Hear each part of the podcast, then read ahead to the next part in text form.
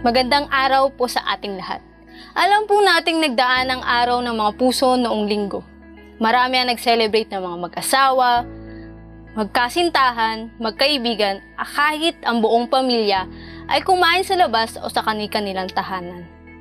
Sa mga katulad ko na single ay alam kong isa ka rin sa mga naghahanap ng taong tunay na nagmamahal sa isang katulad mo.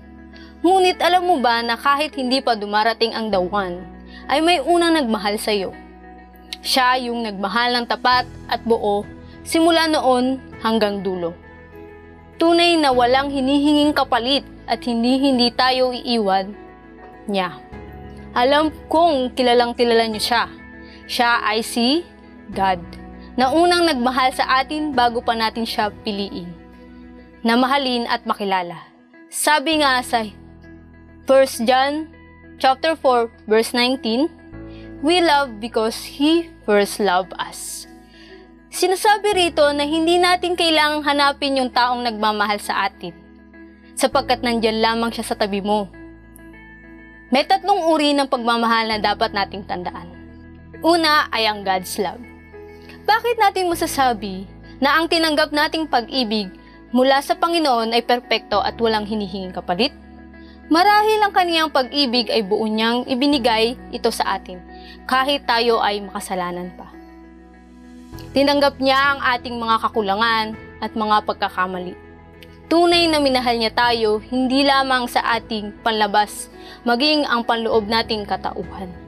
Wala man siyang hinihinging kapalit sa atin, dapat pa rin natin itong ibalik sa Kanya sa pamamagitan ng patuloy na pagsunod pagpupuri at pagmamahal sa Kanya bilang ating Panginoon at tagapagligtas.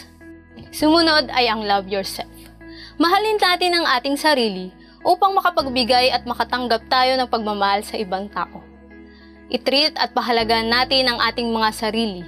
Sino pa ba ang higit na magmamahal sa atin kundi ang ating sarili pagkatapos tayong ibigin ng Diyos? Ang panghuli ay love others kapag meron na tayong pagmamahal galing kay God at sa ating sarili, syempre makakapagbigay na tayo ng love sa iba. Katulad ng sinasabi sa second commandment ni Lord na love your neighbor as you love yourself. Ibahagi natin sa iba ang pagmamahal ng Diyos sa atin at ang magandang balita ng kaligtasan. Tulungan natin silang ma-encourage sa pamamagitan ng kanyang mga salita. Ang gustong ipabatid ng Diyos sa atin na hindi lahat ng pagmamahal ay makukuha natin sa ibang tao. Tulad ng pamilya, kaibigan at kasintahan. Matatamo rin natin ang tunay na pagmamahal sa kanyang piling. Sa kanya lamang natin mararanasan ang wagas at panghabang buhay na pagmamahal. Ang kailangan natin ay tanggapin natin siya bilang Panginoon at tagapagligtas ng ating buhay. Alamin natin na kailangan natin siya sa ating buhay sapagkat we are nothing without Him. Kaya huwag kang malungkot kung hanggang ngayon single ka pa rin dahil hindi ka nag-iisa at nanatiling ikaw ay kamahal-mahal. Tayo po ay manalangin. Lord God, nagpapasalamat po ako sa lahat ng biyayang binigay niyo po sa amin.